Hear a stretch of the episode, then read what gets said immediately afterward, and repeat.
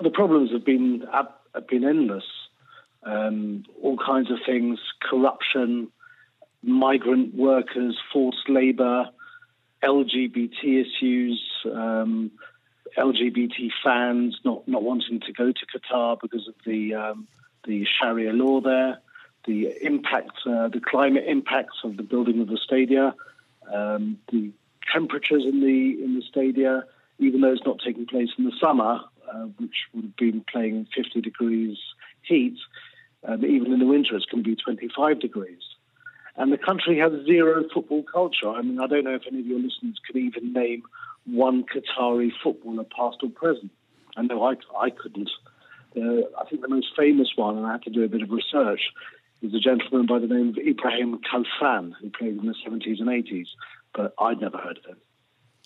A lot of football fans I've spoken to, because of the problems you've just highlighted, say um, they certainly wouldn't consider even going to Qatar this time, and uh, they won't even be watching on television, uh, or certainly going to be less engaged than in previous World Cup tournaments. Have you heard that sentiment as well?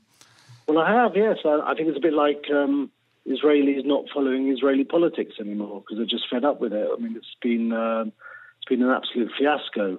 Um, the Qatari authorities basically have been the, the term used is sports washing. They've been using this tournament as a way of presenting uh, a positive image of, of, their, of their country and their regime, which by, by most standards will be considered to be uh, authoritarian. So and I, think, and I think fans are just just just don't approve of the choice of venue.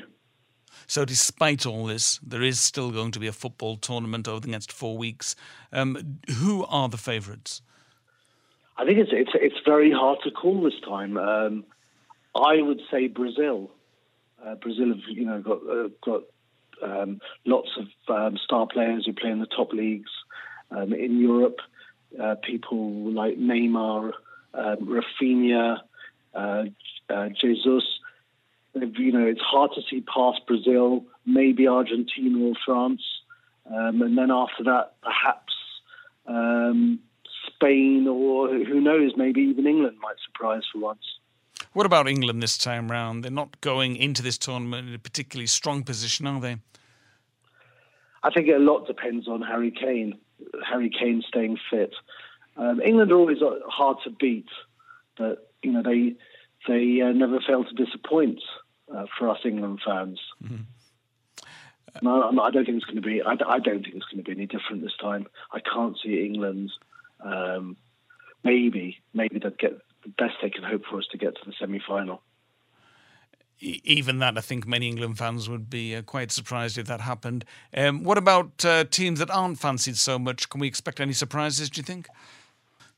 I can't really see there being any any, any major surprises in the tournament. Uh, it would be really nice if one of the African um, countries did surprise. I can't really see it. Um, I suppose Cameroon or Ghana would be the most fancied um, of, those nations.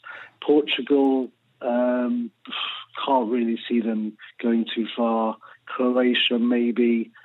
Germany, not the same Germany that we know.